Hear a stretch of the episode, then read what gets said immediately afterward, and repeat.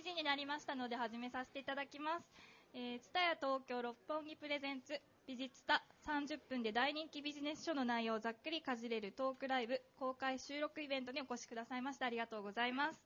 えー、今回で第7回目の開催となります。えー、やる気のスイッチ一人会議の教科書などの著者山崎匠さんがナビゲーターとなりまして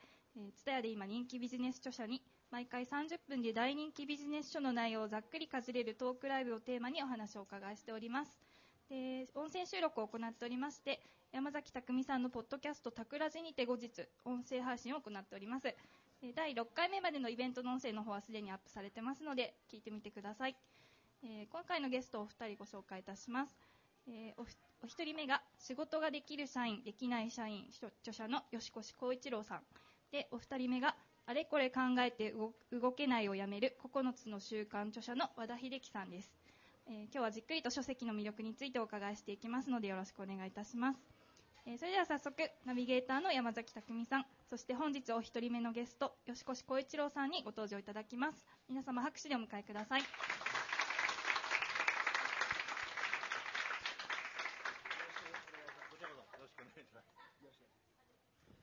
はい、えー、よろしくお願いします。えー、吉越光一郎さん、仕事ができる社員、できない社員、ね、はい、見た瞬間にドキッとして買ってしまう名前でございますが、はい、えー、今日ですね、この吉越さんのプロフィールをこう見させていただくとですね、本の内容も素晴らしいんですが、一体どうやって生きてこられたかを知りたいという気持ちに駆られまして、はい、何でしょう1947年生まれと言いますと、今おいくつでしょうか今64です。もう間もなく65ですね。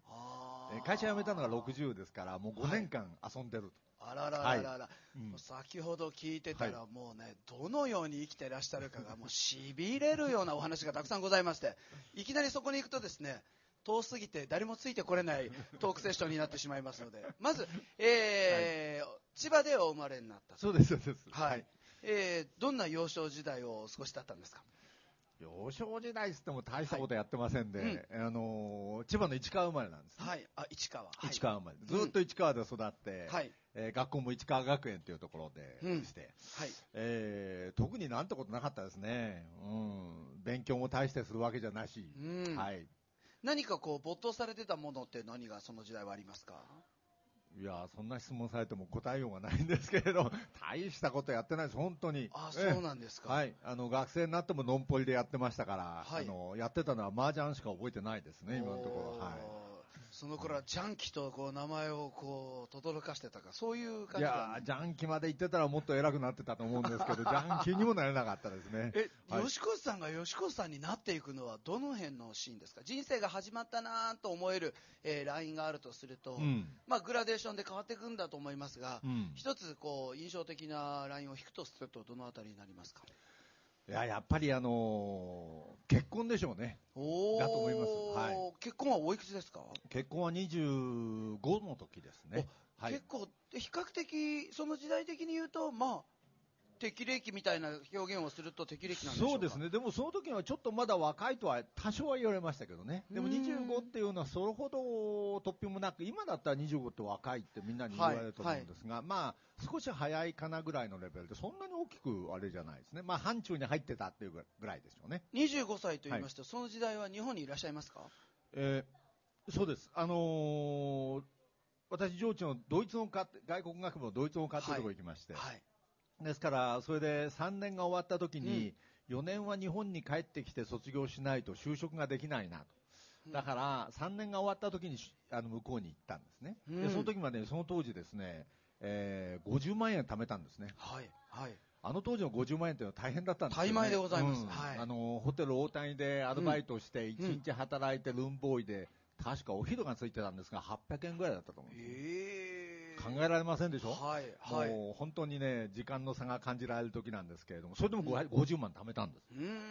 それで両親に千円札で持ってきまして、こんだけ見せ金ですね。はい。で、これでこんだけ集めたんで、向こうに行かしてくれと。うん、いうことで、まあ、しょうがねえなっていうことで、それで行かしてもらったんです。はい。それがドイツでドイツですね。はい、それ2年間、うん。ですから、それが69年から71年。はい。69年から71年。はい。それで72年は日本にいたのかっていうと、そうです、71年の3月を終えて日本に帰ってきましたから、うん、それで、えー、1年間、日本で上智大学に戻って、はい、はい、4年生やってたんですね。はい。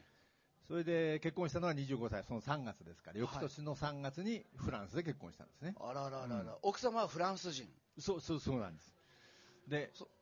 それはちょっと、ね、あの、皆さん、聞き逃せない。いや、外国人の方と結婚している方も中にはいらっしゃるかと思うんですが、あの、ドイツへ行くと、うん、ドイツ人とはなかなか知ら合わないんですね。というのは、ドイツ語の向こうのレベルと私のドイツ語のレベルが全然合わないんですね。うん、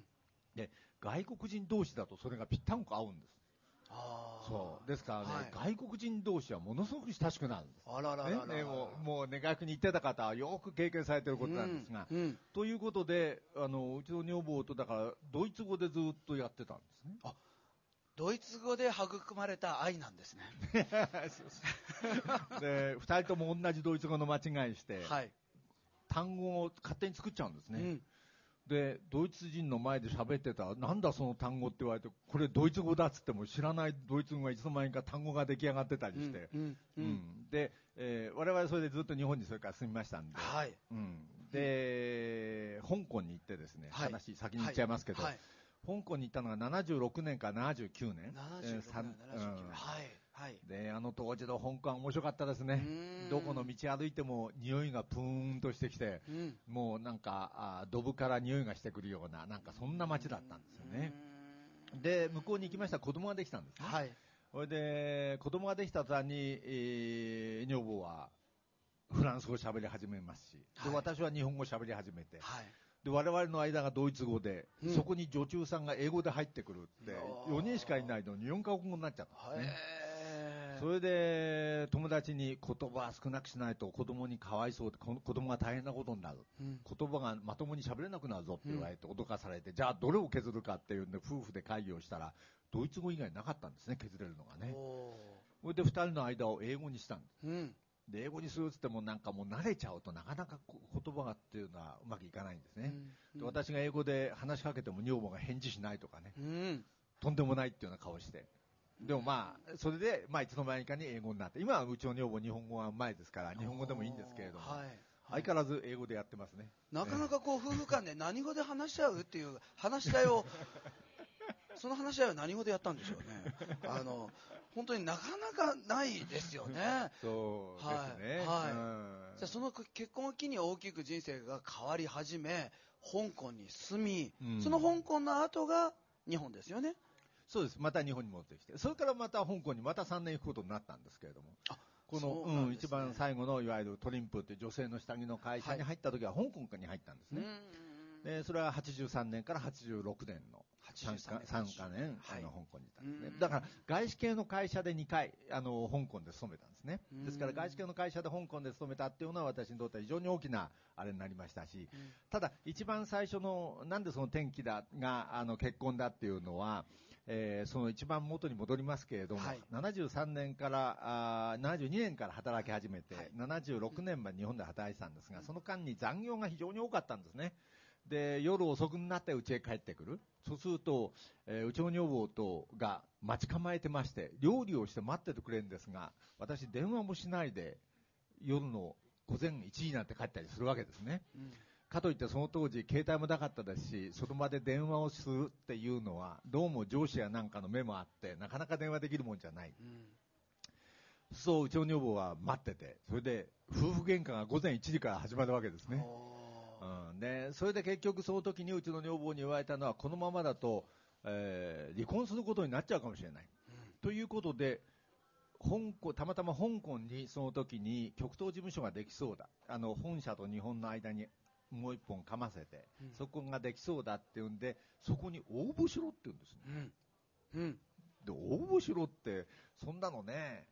ね、あの、雇ってくれるかもどうかわかんないし、でも応募しろってうちの女房に言われて、正月で応募したんですね。うん、そしたらドイツの会社っていうのは不思議なもんで、はい、それで受けてくれたんです。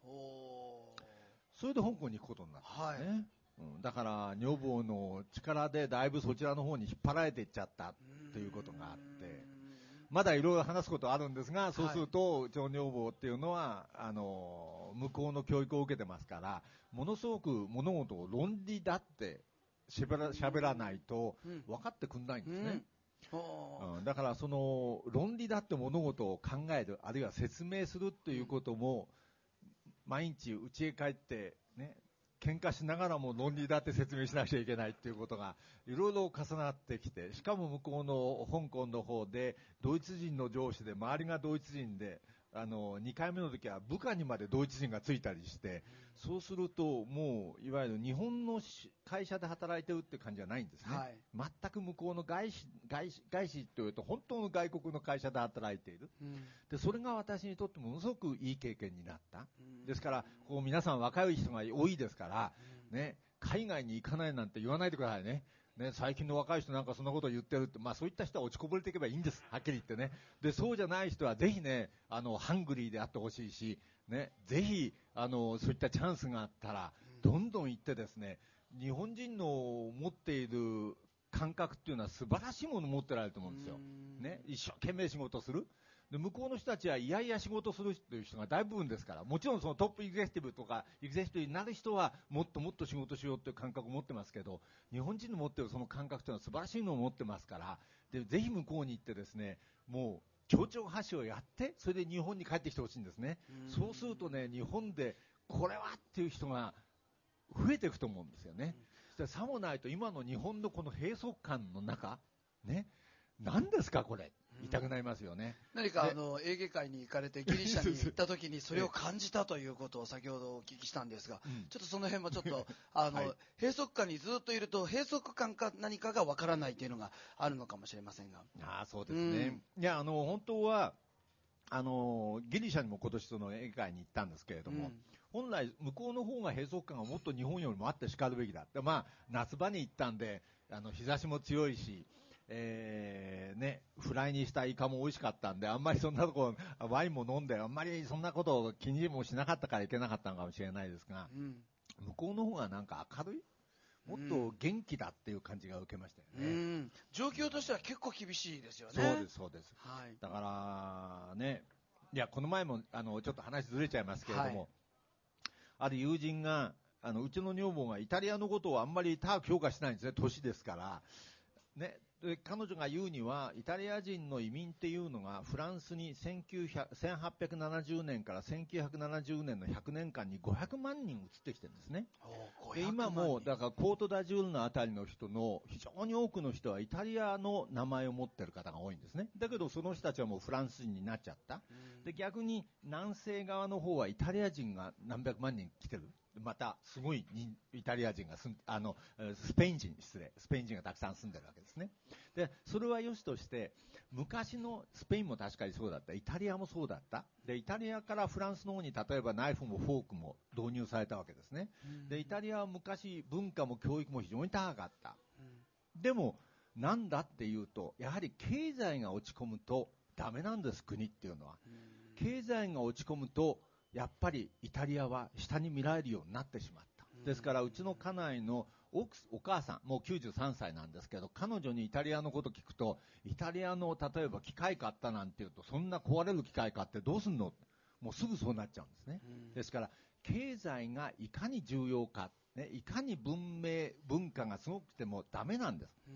ですから、以前は日本は韓国と中国に対してそういった立場であったと思うんですが、これからはどんどん日本が沈んでいきますから、ね、向こうの方が良くなってくる、で今度、向こうの人が日本を差別するようになってくる、これは必然だと思うんですね、でもそうあっちゃいけないと思うんですよ、で先ほども言いましたように、日本人というのは素晴らしい性格を持った人種だと思うんですね。ですからあのその仕事の真剣さでそういったものを持ってやればそれこそいい仕事ができるわけなんでぜひ皆さん若い人たちにですね本当に夢を持ってもう一度日本を何とかするんだということでやってほしいんですね。だから明治維新やなんかでもそうでしょ？若い人がなんなんとかもうひっくり返してくれるんです。ですからね、そういったところの目をつむような日本そのものがいけないと思うんですね。でも目をつまえないように皆さん、ね、頑張ってほしいと思うんですね。こうやってあの日本で教育を受けて、日本でまあある程度仕事やってきた人間で、これから海外出てこうと思ってる人も結構いらっしゃることだと思うんですが、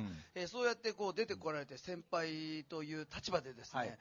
こういうように思っておけば海外なんかは簡単に出れるんじゃないか、いや出た時にはこういうことを気をつけてた方がいいぞみたいなものは何かございませんか、あのー、日本でね 100, 100, 100の仕事をしてても全然前年対比なんて伸びないと思うんです。多分120ぐらいの努力、あるいは130の努力をして、前年対比しょぼしょぼぐらい、まあ、日本で仕事したそういったことだと思うんですね。で、私、香港の方で働いて、130まで発揮したことはむしろなかった。120ぐらいで、もう十分前年比110とか120とか取れちゃうんですね。ですから、あなんて、まあ、仕事は簡単だとは言えないんですが、いわゆる日本人の持つ真面目さ、そういったものをいわゆるを十分発揮すれば、いくらでも向こうで勝負できる。もうそれは自信持っていいといいことだと思うんですね。もちろん言葉とか、そういったいろんな問題が出てくるとは思うんですが、それは、あの、その場で習っていけばいいんです。なんとかなるもんです。で、それでなんとかしちゃうことが一番重要なんで、よく言ってるんですが、成功するまでやれば成功する。ね、ですから、それまで頑張るということの気持ちを持ち続けることが一番重要じゃないかなって気がしますね。えー、吉越さんのこう人生を振り返っていただいてですね、はい、あの時期に一番自分は力をつけたなと思われるこうジェネレーションだ時代があるとすると、はい、どの時代だったと思われますか？いややっぱりそれは香港で働いた3年間の2回ですね、この時ですね、うん、もう本当にね、あのー、仕事の仕方が違うんです。うんで例えば1回目の時に私、向こうに行きました時は70 76年から79年ですか、すみません、うん、76年ですね、76年ということで29歳です。で29歳で行って、もういわゆる個室に近いような部屋をもらうわけですね。うんうん、それでどうなるかっていうと、それで香港の方の、あのー、ローカルの会社を作ってくれて、お前はローカルの会社をで、まあ、セールスですか、マーケティングとセールスで、売り上げをいくらにして、利益をいくらで、いついつまでに達成せよ、そういった形で会社作っても私くれるわけですよ。はい、でそういった任され方っていうのを私経験したことがなかったし、いつも上司とこう相談しながら物事を進めていくようなあれだったんですが、いわゆる逆に向こうの方の会社の仕方っていうのは個室に入って仕事ができるんだ。それでそういった仕事の仕方ができて初めて仕事が任されたっていうこととイコールなんだっていうのは初めて分かりました。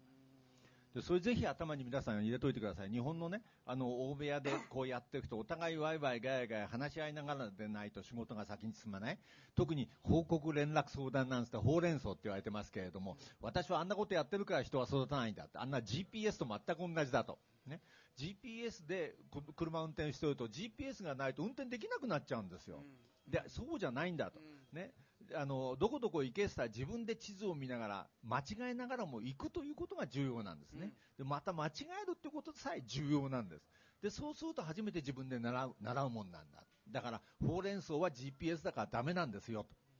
ということですね。ですからぜひ頑張ってやっていただきたいというふうに思うんですね、はい、そしてこの仕事ができる社員、できない社員この中にそのエッセンスをですね散りばめて、まあ、詰め込んでいただいていると思うんですが、ものすごくあの印象的な、この、えー、本文が始まる前に書いていただいているものの中に、仕事のできる社員は早く失敗に気づくもんだと。で仕事のできないのは失敗に気づくのが遅いということをこれ書いていらっしゃいますけど、これは、うん。そうですね。あのー、例えばですね、これをここに置いたときにですね、あるいはこの下があのちょっとおかしくてこう倒れそうだ、ね、うん、こう置いた時に仕事っていうのはこのまま置いてそれじゃあさよならって言っちゃこれはだめなんですね。常にそれがちゃんと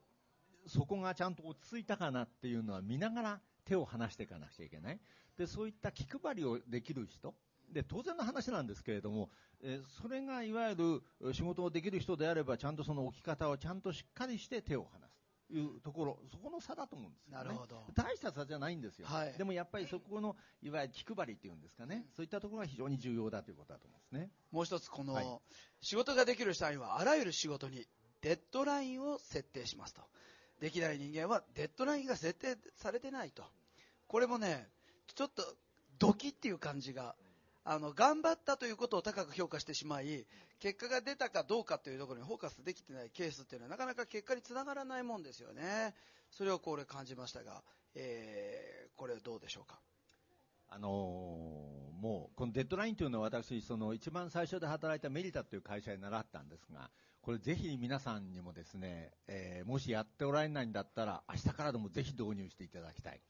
で、すべての事柄に関してデッドラインをつけていく。で、皆さんまだお若いですから、あの、上司からひ、あの、仕事をもらう。その時も、もしついてないんだったら自分で日付を置いていく。そうすると、いついつまでに終えなくちゃいけないっていう仕事が自分のところに例えば明日行った場合にですね、今日中に終えなくちゃいけない仕事ってのは明確になるわけですね。で、その仕事をその日のうちに残業せずに終わらせるっていうことを自分に命令するわけですね。そうすると、集中して仕事をしないと終えらんないっていうことにつながってくるんです。単にデッドラインのものを明日にずらせばいいやということで仕事をしている人は絶対に伸びません。ですか？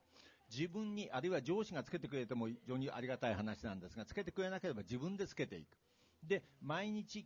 今日中のデッドライン、終えなければいけないデッドラインっていうのを決めて、今日は来客が何時から何時、あるいは会が何時から何時、そうすると残りは何時間しかない。その何時間で今日終えなければいけない仕事っていうのを割り振って、その残業しないで終える努力を続けていく。これがキーです。ね、デッドラインをつけていく人は、つけら、を守れる人は、そういったことで自分の能力っていうのを高めていくんです。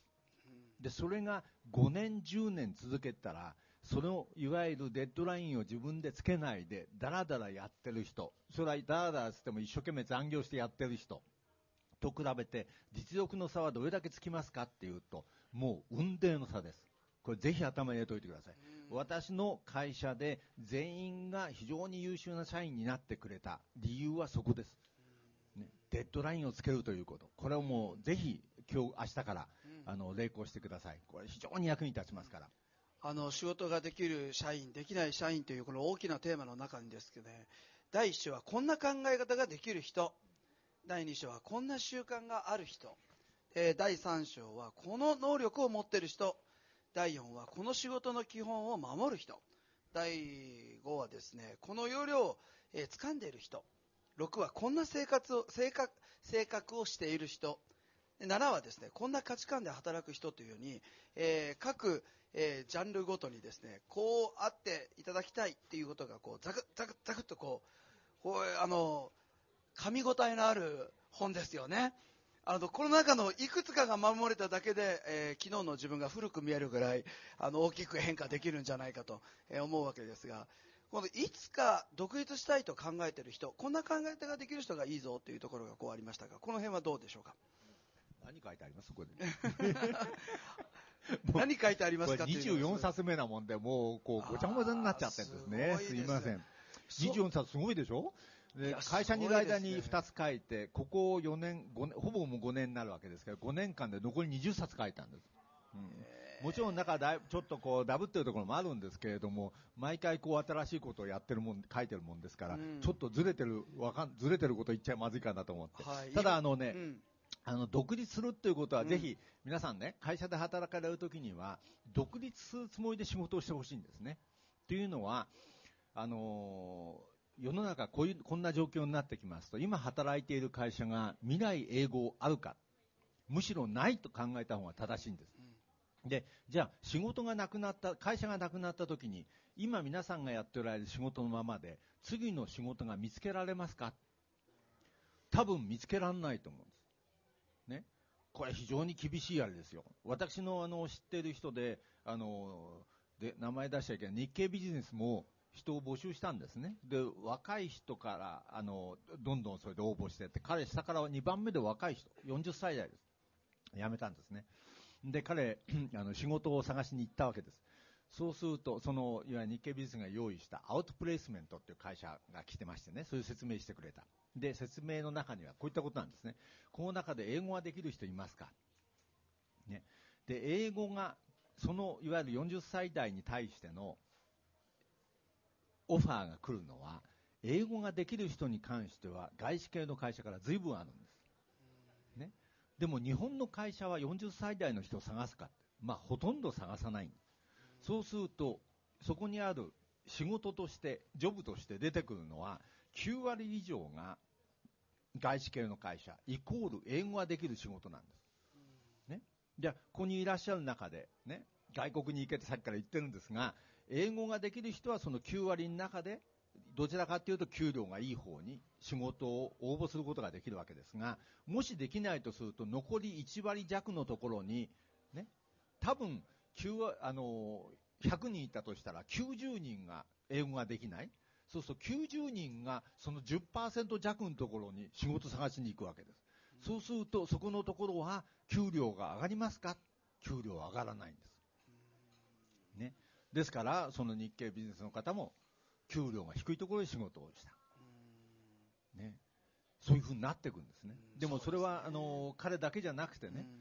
これが至るところで起きてくる。ただその時に会社が潰れてよかったと思えるぐらいに、ね、実力を作っときゃいいんです。ね。よくあの、ドロップアウトとスピンアウトっていう言葉が使われますけどね、うん、そのスピンアウトができるぐらいの実力を持っておく、いわゆる普遍的な実力をつけられるかどうか、うん、ね、それは独立するつもりでやっていけば、習うことは常にあります。うん、ね、でそういった気持ちをぜひ持ってやっていってほしい、ね。スティーブ・ジョブズが言ってるでしょ、ね、 Stay hungry, stay foolish。ね、ぜひね、皆さん、あれ、私いつも言ってるんですけどね、あの、インターネットで調べるとすぐ出てきますから、うん、あれ、日本語訳もついてますし、あれをね、何度でも聞いてください。いい、いい本当にいいこと言ってると思うんですね。感動しますよね。本当に感動します。うん、見てない方はね、ぜひ一度ご覧になったらいいと思いますね。うんはい、あと、これもちょっとあのお聞きしたいんですが、この能力を持ってる人、感情をコントロールできる人、これはあの自分の中にあるこの感情とですね、どういうふうに向き合っている、なんかコツみたいなお持ちですか？いや、そうは私言って思うんですね、うん、私もそんなにね、コントロールできる方じゃないんです。うん、うん、うちの女房と夫婦喧嘩するのは、そこら辺が理由で夫婦喧嘩してますから、ね、ただ、あの会社の方でですね、はい、あの早朝会議でも、もう相当部下ともやり合いました。はい、うんで、そんな時素直に私怒って、机叩いて、えー、ね、えー、よく豆腐のあ、豆腐の角に頭ぶつけて死んじまえなんていうのはね、もうしょっちゅう言ってたんですけどね。はい、あのー、ですから、あ私100%コントロールできるあれじゃないんですが、うんうん、ただ雰囲気を壊しちゃいけないんですね。うん、で、そこのところで最後だからいつもジョークを言いましてね、うまくジョークでごまかして、笑いを取って、そうすると相手も、まあ、しょうがないかなと思うし、こちらもまあそういった気持ちになれる、うん、そこら辺のだからお互いコントロールできるっていうことは非常に重要なことじゃないかなと思いますね、はい、はい、今日はなかなかこの内容に至るまでにですね吉越さんのライフをですね聞く聞きたいなということで、えー、ぐぐっと食い込むことができなかった。申し訳ないなと思うんですが僕はあのこうやって隣にいさせていただいてても絶大なるエネルギーを感じますね。やっぱり僕はあの成功ってある意味体力かなと思うんですがその体力というのは気力も含めてエネルギーも含めてまたこの健康的なものも含めてだと思うんですけど、えー、まあ最後になりますけどあの吉越さんのやる気の源生きる意味みたいなものは一体何なんでしょうか、えー、生きる意味の前にですね、はい、まずその寝ること、うん、これが非常に重要です。いいですか、うん、私中で8時間昨日寝た方手を挙げてください。1人。お、お、初めてです、私こんなに手を挙げた人みんな。この前東京消防庁でやって、うん、あの長官はじめわーって15人ぐらいいた中で、うん、手を挙げた人2人だけ。長官と、それからなんとか本部長が1人。うん、ね。悪いやつほどよく眠るって帰ってきたんですけどね。うん。でもね、あの、寝ることが非常に重要です。いいですか？あのー、仕事していて、精神的に病んじゃう人、ね、うん、日本は毎年3万人の方が自殺してるんです、うん、ね、で寝てないとそちらに行く可能性が出てくる、それ寝てないとまた今度反対側に身体的な病気にかかる可能性が非常に多い。ね、が、ん。とかそういったものもストレスからきますから、ね、ですから細い道を歩いていくんだっていうことを考えて寝ればその細い道が太くなる、ね、それであの自分が例えばあの会社のトップになる、あるいは独立するというところに向かってそこで行くんだっていうことでやっていかないといけないです。海外のですねトップエグゼクティブもできる人はみんなよく寝てます。寝てない人はダメです。でよくね言うんですけれども三角形がありましてこれが体力だあの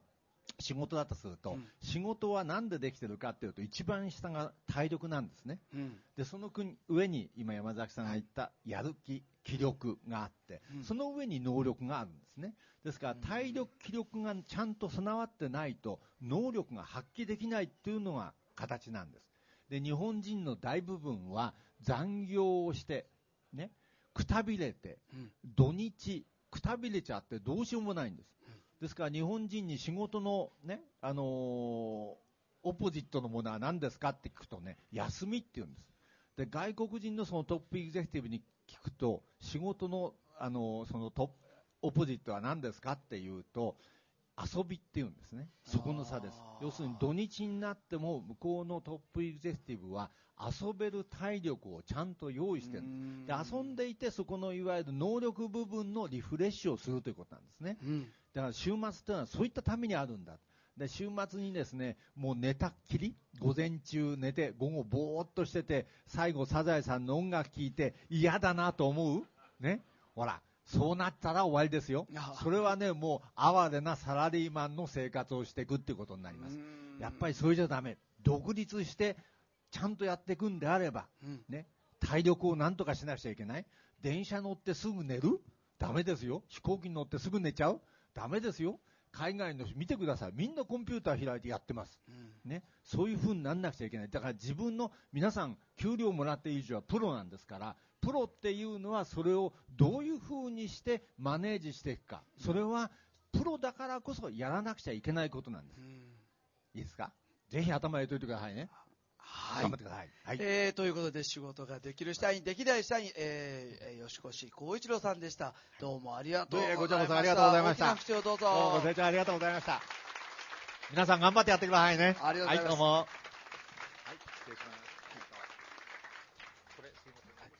一番最後に寝るって締めていただいて、ちょっと救われた方がたくさんいらっしゃったんじゃないかと、あの、思いますけど。えー、ありがとうございました。えー、お父さんになってほしいランキング、日本、あの、ランクイン、もうナンバーワンの、えー、感じを受けましたね。えー、続いて、えー、お願いしたいと思います。あれこれ考えて動けないをやめる9つの習慣、和田秀樹さんです。大きな口でどうぞ。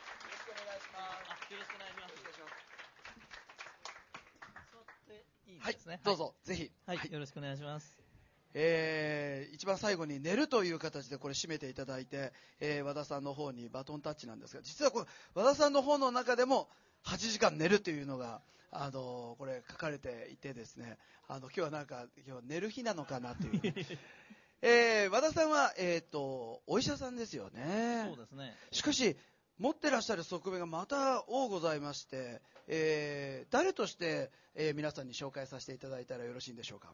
そうですね。あの、はい。日によって違うもんですから、うん、今日ここに来る前はですね、はい、お年寄り相手の精神科というのを、まあ、はい、老人専門の精神科っていうのをやってるんですけども、うん、まあ、それやってる人があんまりいないもんですから、はい、あのー、まあ、今日はそのモードでみたいな感じなんですね。曜日によって人が違うと、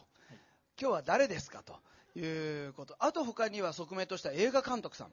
そうですね、まあ、これも、まあ、これからの残りの30年ぐらいの人生はそれにちょっと頑張ってみようっていう気がしてるんですけど、あのやっとですね、えー、2作目を、まあ、撮り終えて今編集中みたいな、ね、ああそうなんですね、えー、そしてですねあのこの本はあの読まれた方僕が今日感じてたのは歯ごたえのある本消化にいい本みたいな感じがしてですねものすごい勢いで心の中にシューッとこう迫ってくる感じなんですよね。えー、ちょっとこれ内容の方行ってみましょうか。はい、これはどういう時に書かれてるんですか、いつも。やっぱりあの僕自身あの普段まず精神科医としてもそうだし、はい、あるいはねあの受験生を相手にしていて、はい、受験生相手にあの勉強法の通信教育っていう変わったことをやってるんですね、うんうん、でそうするとそのなんていうか、毎月毎月その質問の手紙みたいなのを、うん、まあ、普段はまあ東大生のまあ講師が答えてるんだけど、はい、そういうのをちょっと時々目を通したときに、やっぱりほら、やる、なかなかいろんなことばっかり考えちゃう。だから、まあ、考える暇があったら勉強しろよってやっぱり言いたくなることが結構多いわけですよ。で、あの人間ってほら、ななんて言うんだろうな、例えば高校生ぐらいの時なんかでも、うん、ものすごく哲学的ってわけでもないけど、落ちるんじゃないかだとか、こうした方がいいんじゃないかとか、和田秀樹の本なんか信用するより他の本の方がいいんじゃないかだとかっていろんなことを考えちゃうんだけど、うん、考えた時に成績が上がるかって上がらないわけですね。はい。だまあ、僕のやり方でなくてもいいんだけど、誰かの方法にかけて、とにかく勉強した時に成績が上がるわけです。うんうん、だから、もうしょうがないじゃないですか。だから僕のやり方が合うか合わないか分かんないけど、とりあえずこいつがこんなこと書いてるから、このやり方でじゃあ数学は暗記だと思って答えを覚えていこうとかさ、うんうん、あるいはまあ他の先生の本を読んで、こっちの方がいいかなと思って一生懸命別の勉強をするとかって、それでもとりあえず何かしらの形で勉強したら今よりは成績上がるわけです。うん。うん、だけど、そこを気がつかないで、あ、こっちがいいかな、あっちがいいかな、こっちがいいかなと思って、前段階で迷ってる限りにおいては、うん。うん、まあ、あんまり成績上がらない。あれこれを考えて動けないわけですね。はい、そうですね。あのー、実は最初の作った映画が受験のシンデレラっていう映画で、うん、まあ、あのー、僕が個人的には受験版の明日のジョーと思って作った映画なんですよ。うん、で、それは、その、まあ、あの、死をもともとはカリスマ予備校、カリスマ塾経営講師みたいな人がいてね、でその子が、その人がもういっぱいお金儲けもして、いっぱい受からせてみたいな人が、突然がんを宣告されてさ、で、まあ、あと1年半の人生で何をしようってった時に、貧しい少女と出会って、その子を東大に受からせるって話なんだけど、うんうん、ところが、その時にさ、あのー、明日のジョーみたいに、だからその受験は要領みたいなカードをこう毎回毎回渡していくんだけど、うん、あのー、明日のジョーっていうのが、割と誤解されやすいところは、うん、その丹下断平っていう人がジョーに一つ一つ明日のためにってカードを渡していくわけですよね、紙をね。うん、その時に、やっぱりあれくれの喧嘩ではなくて、ボクシングで勝つ方法を教えるわけですね。うん、ということは、努力ってさ、まあ、ある程度、あのちゃんといい方法でやらない努力って、空振りに終わることが多くて、例えば、明日のジョーと同じ時代に人気のあった、同じ原作者の巨人の星ってあるじゃないですか。で巨人の星って最初にうさぎ跳びするわけですよ。で、今のご時世、あの頃はうさぎ跳びやれば足腰が鍛えられるって思ってたわけだけど、うん、今、うさぎ跳びやると、かえって足腰を痛めるってから、小学校や中学校でやらせないじゃないですか。はい、そうです、ね、そういうことっていっぱいあると思うのね。だから、まあ、方法論も勉強するだとか、うん、いろんな形でとにかくやるっていうことが大事なのに、そこが方法論まで勉強するんだけど、やんないやつが多いもんだから、それでちょっとこういう本書いてみようかななるほど。この本の中にですね、書かれている先生のこういうふうにやってみればっていう、このアドバイスとかサジェッションがですね、ものすごく心に優しいんです。え？みたいな。例えば、最悪を想像する習慣をやめるコツ。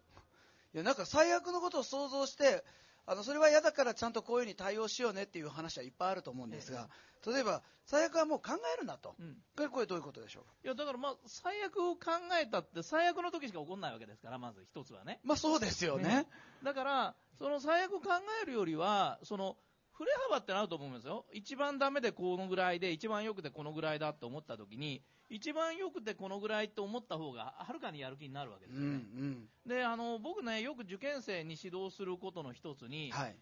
得意科目と苦手科目がある受験生に得意科目から勉強しろって言ってるんですよ。うん、っていうのは受験っていうのは偏差値を上げることで受かるんじゃなくて、うん、合格者の最低点を取ることで受かること。はい、そうした時に得意科目を伸ばせるだけ伸ばしておけば苦手科目で取んなきゃいけない点が減るわけですよ。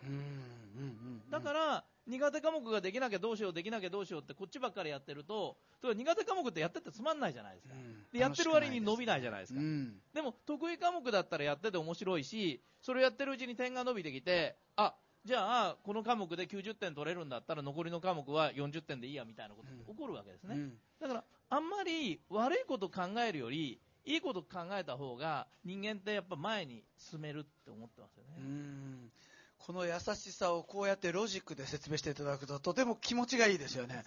あの、できることだけやるっていうコーナーに、美味しいものから食べる習慣をこういうふうに書いていただきます。そうですね。はい。あのこれもね、まあ、あの私、先ほど申し上げたみたいに老年精神医学っていうのをやってると本当にその80代、90代でもう死ぬことが間際になっててしかももう認知症になっちゃったとか体が動かなくなっちゃったとかでさ、うん、そのもうできることが本当にやりたくてもできなくなっちゃってる人っていっぱい見てるのね、うんうん、ただ、この人ってさそれまでにやりたいと思ったことってどのぐらいできたんだろうとかって思っちゃうわけですよ。でそういう時に結局ほら人間ってさあれもやりたいこれもやりたいあれもやりたいっていっぱい思ってるけど多分全部できないとか、うん、あと僕実はラーメンが大好きなんですね、うん、でそのラーメンが好きなんだけど例えばラーメンガイド1冊分の店を全部回ることだってさこの5年とか10年の間にできるかどうか分かんないわけですよ。ただそう思ったらとにかく思い立ったが技術でラーメン屋がここにあったらまず食べてみようとか、それしないと結局減っていかないじゃないですかね。だからできることだけやっててもきっと一生の間それであの多分まだまだやり残しがいっぱいあるのにできないことをやろうとするっていうのは、とってももったいない、いやこのね和田さんの話がどこからやってくるかというとこの高齢者の人たちの精神科医をやってらっしゃって例えばその普段高齢者の人に接していると人生の、まあ、ことで学ぶことが多いと、うん、えー、若い時に焦って出世を目指す人よりもいつまでも現役に入れた方が幸せなんだなというのをその方々とお付き合いしている中で学ばれたり、えー、偉い人になっていくより部下を可愛がっている人の方が人生の後半はものすごく豊かな人生になっていくというのを感じたりするというところから始まってこうあるべきじゃないのって来られてるとですねもううなずく以外の選択肢がないわけでございますが いや、そうなんですよね。いや、これも面白かったですね。仕事がどんどん片付くコツとは何なんでしょうか？まあ、仕事がどんどん片付くコツとはっていうと、うん、まあ、いろいろあるんですけども、やっぱりそのできることからやっていくとか、優先順位の付け方がやっぱり大事だと思うんですね。だから、そのあのほら、できることだけやってても、意外に人はできると見てくれる。つまりね、あのこれもね、知っといた方がいいことなんだ。これ心理学の実験なんかでもよく見られることなんだけど、人間ってよっぽど嫌いなやつ以外は、相手のいい面見ちゃうんですよ。だから、あ、今日のね、お話を聞いてて、それで、あ、この人ってこんなに仕切りがうまいんだとかってさ、そっちばっかり見ちゃうわけで、今、その、欠点を探そうなんてことってあんまり実はしないのね、うん、だから目の前にいるやつってみんな羨ましいわけ。ということは、実は、じゃあ今日髪が立ってないかなとかいろんなこと気にするんだけど、人が考えてるほどさ、人間って自分のこと気にしないわけですよ。例えばね、今日私が今、どんな色の、どんな柄のネクタイしてるか覚えてる人ってどのぐらいいます？え？黄色？はい。どうですか？え？水色のネクタイだった。黄色。はい、他。青。赤。ピンク。ほとんどの色が出てますね。はい。じゃーんと答えを見せると、ね、つまり、見てないんです。こんなに、だって僕一応今日は主役じゃないですか。だから、気にするだけ損なのね。だから自分の欠点を見られてるんじゃないかってみんな思ってるかもしれないけどそんなの誰も見てないわけで目立つとこしか見てないです。だから今日のおそらく僕のおしゃべりは聞いてくれてるだろうしある程度覚えてるかもしれないけどそれ以外のことなんてみんな見てない。こっちとしても一応ね六本木の伝えに来るんだから多少おしゃれはしてきたつもりなわけですよ。だからそういうつもりでいたって誰も見てくれないわけで、そんなことを気にするぐらいだったら、今日のしゃべりをどううまくするかって考えた方がいい。だから、そこをみんな気がつかないといけないのね。だから、みんなね、自分のダメなとこなんで見てると思っても、それはものすごく嫌われてる人だけはそうはいかないかもしれないけど、うんうん、そうね、だから小沢さんとかだったらさ、悪いとこばっかり見られて気の毒だけど、うん、そうでなければ、そんなことってあんまりない。と思った方がいいですね。救われますよね。これもいいですか？甘えられる人は心理学的に大人である。そうですね。人に甘えられる人は大人なんだと。あのー、甘えられない人がさ、拗ねたりひねくれたりいじけたりするんだよね。だから、もう人が、例えばの話、和田先生すごいですね、頭いいですねとかって言われたら、お世辞でも喜ぶ？てか、お世辞じゃないと思う。あすごい尊敬されてんだ俺とかって思った方がやっぱりいいわけでそれが甘えなのよ。要するに甘えられない人って、どうせこの人は目の前にいるからあれで裏では悪口言ってんだろうなとかさ、要するに人の行為とか人の褒め口とかって素直に受け入れられないわけ。うん、そうすると、例えばの話、やっぱり自分が動こうとした時でも、誰かは実際は悪く言ってんじゃないのとか、目の前では応援してくれるふりをしてるけど、そんなことないんじゃないのとかって思っちゃうじゃない、うん、と、それって甘えてないわけ。相手がいいことを言ってくれるとか、相手が好意を示してくれた時に、甘えられる人っていうのは、ものすごく素直にそれが受け入れられるのね。で、ちっちゃい頃にやっぱり甘えられた人の方が本当は大人になってからも甘えられるっていうのが土井拓代先生っていう人の理屈で、甘えの構造って本は、甘えちゃいかんって本じゃなくて、甘えられないのがいかんっていう本なんですね。それも結構誤解されてるんです。なるほど。この計画についてのコーナーがございますが、第4章。まず考えることをやめろ。ね。やめよう。意味のない段取りにとらわれない。スケジュールに縛られないってこう3段階でどんどんどんとこう進んでいくわけですが、計画についてちょっと喋っていただいていいですか、ね、あの計画っていうのは基本的には予定通りいかないわけですから、うんうん、計画を立てることにあんまり時間かけるよりはものすごく仮に立てるとしてもものすごく大雑把な計画を立てるわけ、うん、で大雑把な計画を立ててそれで後から調整していけばいいわけじゃない、うん、だから、その人間ってね、一つだけやっぱりこれも知っといた方がいいかなと僕は思ってることっていうのは、うん、思った通りに通常いかない。だけど、思ったよりうまくいくこともあるし、うまくいかないこともあるんだけど、大体人間計算通りにいったらそれほど面白くないことはないわけで、やっぱり思った通りに大概のことっていかないですよ。だけど、例えば私さ、恋愛とかが思った通りにバンバンバンバンいっちゃったらさ、逆につまんないと思うんだよね。仕事にしたって、商売にしたって、それはうまくいかない間は焦りまくるかもしれないけど、うん、あんまり簡単にうまくいって大金持ちになったりしてもさ、うん、その後することがなかったりすると思うんですよ。だから、何でもかんでも計算通りにいってるやつを羨ましがるよりは、多分、その、計算通りにいかないプロセスだったらそれなりに楽しいしさ、うん、それで、その上で、結局やっぱり、あ、これはうまくいってるなとか、これはダメだなっていうのが、やってるうちにわかるじゃない？だうまくいってる方の道に進めばいいわけですよ。うん、で、ここでもまたさ、ちょっとやっぱり、なんだろうな、自分に自信がなかったり、うまくいきすぎるのが嫌いな人って、うまくいってる方じゃなくて、うまくいってない方をフォローしなきゃいけないとかって思っちゃうんだけど、うん、さっき言ったみたいに、人って、こっちがうまくいってるとこを見られるんですよ。だから多分、まあ、すごく、なんか生意気な言い方で申し訳ないんだけど、世間様は多分僕のことを羨ましがってることって多いと思うのね。まあ、学歴も得ましたと、映画も撮りたい夢を叶えましたとか、うん、たくさん本を書いてますとかって、うん、でも本当は実はいろいろと情けないことがいっぱいあって、それで悩み事もいっぱいあるわけだけど、だけど、そんなとこって誰も見てないわけですよ。だから、誰も見てないことをにものすごくとらわれるよりは、うん、少なくとも表向きだけは、ね、こうやっていい格好して喋ってた方がさ、人だっていや、実は僕はこんなにダメなんですよって言った方が受けるかもしれないけど、うん、やっぱりそうじゃない方が少なくとも仕事はたくさんできると思なるほど。じゃあ自分自身の中で得意だったり、うまくいってるっていうことにフォーカスして、そこに時間とパワーをかけてた方がいいっていうことですよね。そうですね。だから計画を立てるときって、うん、ほら、ダメだったときにはこうしようとか、こうだったときにこうしようとかって考えるんだけど、うんうん、それをやるよりは、やってるうちにうまくいってる方に順番に乗り換えてってる人の方がさ、多分、あなんていうかな、大成功を収めてるように見えますけどね。なるほど。これまたね、面白いコーナー、この週間後、休むっていう話なんですが、あの、先ほどお話しいただいたように、疲れてたら何でもできないと。最低でも8時間は寝る。バシって書かれてるですね、寝ていいんだっていう、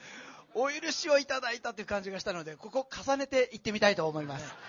あの今日私病院勤務の日なんですけど病院ってとってもいいことが一つだけあるんですね、うん、あの私専用のブースが外来診察室があてがわれてるんですけど、普段はこうやってこう椅子にがあって、それで患者さんとお話をしてるわけですけど、あの精神科医でも内科と共用でやってるもんだから、そのちゃんとね、患者さんを横にして診察する台が置いてあるんですよ。とそれがあると、昼間昼寝ができるんですね。で、あやっぱりもう昼寝をする場所を確保するっていうのは非常に私にとってみたら重要な日課で、昼寝してない後っていうのは機嫌は悪いわ、仕事は遅いわで言うことなしですから、やっぱり、あのー、必ずそこは休む。というのはすごい大事にしてて、疲れて仕事を続けるよりは、休んでから仕事を始めた方が、大概うまくいくって僕は信じてますよね。それには8時間寝ちゃってもいいんだと。と思いますね。あ今日ちょうど僕お昼間あの、チベット層のあの、お坊さんと喋ってたんですけど、彼もですね、昼寝はいいぞ、パワーナップだって言ってましたよね。あの、しっかり休みを取らないと動けないって、こう、今日なんかみんないい顔で帰れますね。何もしないのも行動の一つだと。えー、その中に1週間何もしないっていうのはどんな効果があるかということも、えー、書いていただいておりますそうなんですねこれもねものすごく悩み事が多い人が受ける治療に森田療法ってあるんですよ。で森田療法のもともとの原法っていうのは、要するに、まあ、いろんなことの悩みって余計なことを悩んで肝心なことが悩めなくなっちゃってる人って結構多いのね。例えば顔が赤いっていう人は顔が赤いことばっかり悩んでてでじゃあどうして顔が赤いの悩むのって聞いた時に、あそれはねあの人に嫌われるからですとかって言うんだけど顔、じゃあ、あなたは顔が赤くなくなったら人には嫌われないのって言ったらそうですとかって言うわけ。でも世の中ってさ、顔赤くないのに人に嫌われてる人はいっぱいいるわけですよ。だから、それだったら、顔が赤いのにさ、いや私はもう本当に好きな人の前では顔が赤くなるんですが、尊敬してる人の前では顔が赤くなるんですって嘘の一つでも言えればさ、それでその人って顔が赤いのが武器にできるじゃないですか。なるほど。うん、だからそういうふうに、こう、本来悩むのは顔が赤いことよりもさ、どうやったら人に好かれるかを悩んだ方がいいわけじゃない？でそういうふうにいらないことばっかり悩む人が例えば手を洗って汚いんじゃないかと思って1000回も2000回も洗う人とかっていっぱいいるわけですよ、でそういうのの治療法に森田療法ってあるんだけどで本当にどうしても治らないな何本こうやってカウンセリングしてもよくならないような人の場合もう最後の手段としてやるのがそうやって1週間絶対画塾って言うんだけども寝っ転がしておいて何にもやらせないんですよそうすると最初の2、3日はもうその悩み事ばっかり悩んでるんだけど、だんだんだんだんずっと悩んでても、なんていうのかな、バカバカしいっていうんじゃなくて、あんまりもう、あの悩んでるのがさ、通常、例えばの話、顔が赤いことに悩んでる人って人に好かれたいからだとかさ、そういう他の裏の理由があるわけだから、本当はその人って人よりもかっこよく生きたいとかさ、人よりも成功したいとかって思ってる人だから、1週間ゴロゴロしてるとね、なんかムズムズしてくなんかやりたくなってくる。そうなってきた時に、顔が赤くてもいいからやっちゃおうか、みたいな感じになる。っていうのが、まあ、森田療法の原法って言われてるやつなんですけど、一回にそれで、まあ、森田さんという人はフロイトの100倍患者さんを治したと言われる。とにかく歴史的に見ると、まあ、当時世界で一番ノイローゼの人を治してる人ですから、だからやっぱりさすがにそこは趣があるなっていうふうに思いますよね。うん、寝るっていうのは本当に、なんかどっかでですね、社会、この生活の中で、こうたくさん寝ると、自分はサボってるんじゃないかなとか、なんか、いけない行為を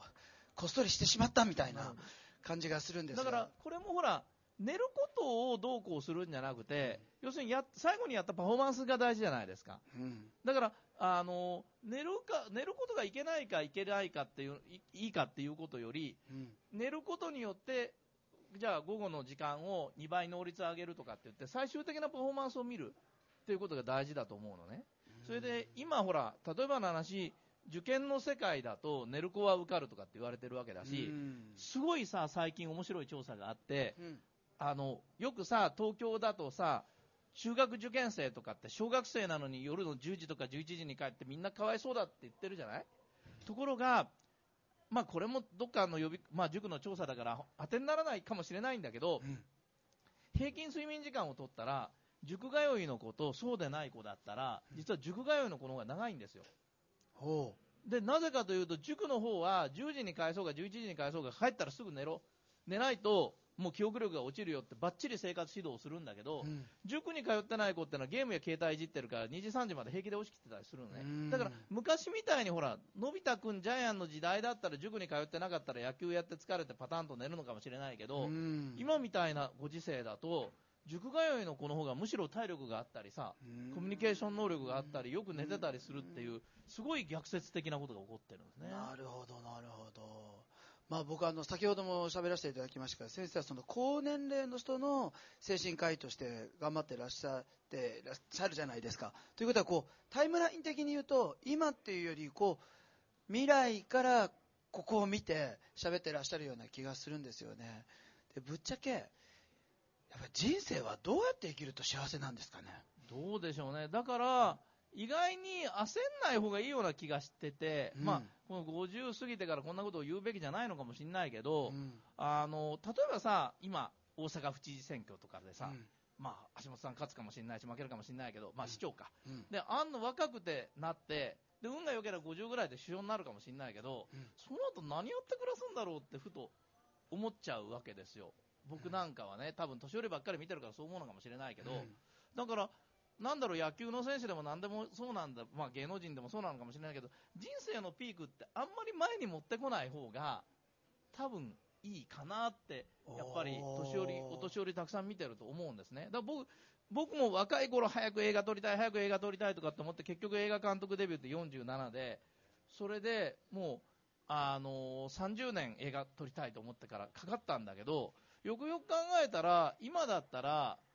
映画のネタってものすごく他のことをいっぱいやったおかげであるし、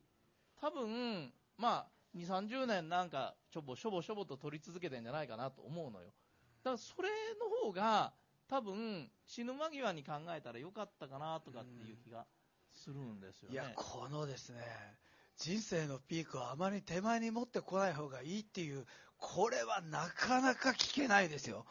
これ、僕、すごい超ビッグインパクトを受けておりますが、これは助かりました。今日本当に来ていただいて、僕助かったんですけど、すごい。いや、これは素晴らしいですよね。えー、まあ、先生が日々そうやってやってらっしゃる、まあ、人生ですが、先生自体の夢は、映画を撮るというのもあるかもしれませんが、人生の夢は何でしょうか？いや、多分、最近になって思うようになったんだけど、そうするとね、結局、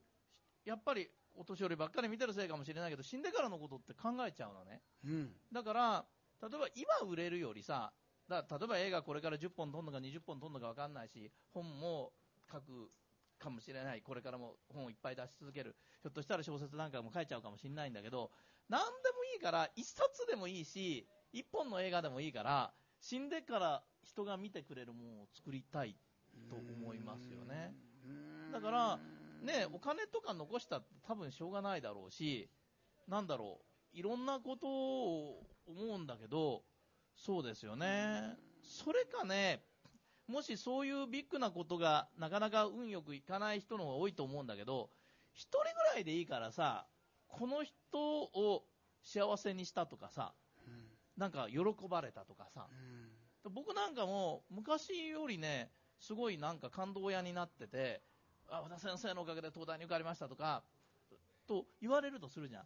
で、うん、もう仕事してる。でね、僕ね、僕の受験勉強法の本を読んで、仮に東大に受かったとか、早稲田に受かったとか、行きたい学校に受かって、それをね、喜んでるっていうことよりもっと嬉しいのは、うん、その人にとってみて、受かったことが、多分30とか40の人に言われるわけよ。うん、そその人にとってみて、受かったことが人生変えたと思ってくれてるわけね。うん、つまり、せっかく受かったけど、思ったより東大なんか出てたってクズだなとかさ、思ってて、たら、やっぱり受験テクニックだけ教えてもらった。あの時は幸せだったけど、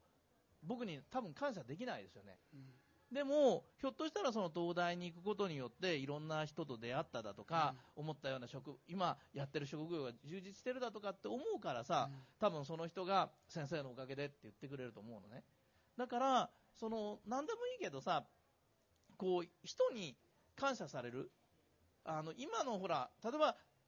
ね、東日本大震災があってからボランティアとかやる方って増えたでしょ、うん。うん、あね、一回人に感謝されることがあると、ガツガツしなくなるっていうか、金、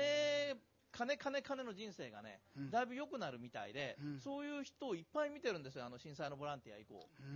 だから、あれね、本当に人間、こう人に喜ばれるとか感謝されるとかっていうこと、だから多分ビル・ゲイツとかだってあんなにさ、寄付しまくってるとかっていうのもさ、その快感を覚えたからだと思うのね。それはさ、日本のお金持ちってさ、なんか貯金通帳のゼロが増えるのだけを喜んでるような人が多くてさ、うん、たったまあ、自家用ジェットを買うわけでもなければさ、なんか、何に金使ってんのかよくわかんないみたいな人が多いし、ましてや寄付なんてろくにしないじゃない？で寄付しないって言われたら、いや、日本は寄付税制がないからだとかって、そんな言い訳してるわけだけど、多分ね、そういう人たちって、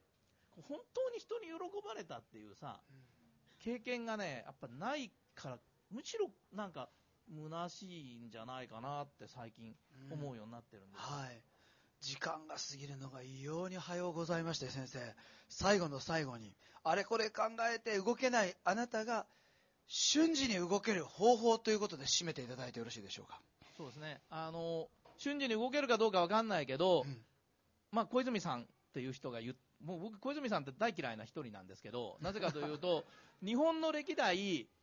あの佐藤栄作が9年総理大臣をやってもっと長く総理大臣やった人はいっぱいいるんですけど彼、歴史上在任期間中で人を殺した自殺させた数が一番多い。16万人ぐらい自殺させている総理大臣です。だからそれだけ小泉さんの改革っていうのは犠牲を払ったわけですよ。だからそういう意味では小泉さんっていうのは僕は大嫌いな一人なんだけどもしかし彼が言ったことでてかまあ僕も前から思ったことなんだけど時々言ってたことなんだけど、あの好きな言葉が一つあってやってみなければ分かんないだから成功するか失敗するかなんて最初から分かってることって一つもないと思うのね、うん、やってみなきゃ分かんないわけですよ、うん、で失敗したって別に死ぬこともなければ破産することも普通ないわけで、うん、あのねカジノに使いすぎるのはちょっと良くないかもしれないけど、まあ、それ以外だったら大概やってみて失敗しても思ったほどダメージってないのね。だからやってみなければ分かんないっていつも思う。人の方が多分いろんなことができるんじゃないかなと思うんですよね。あれこれ考えて動けないをやめる9つの習慣、えー、これ読んでいただくとですね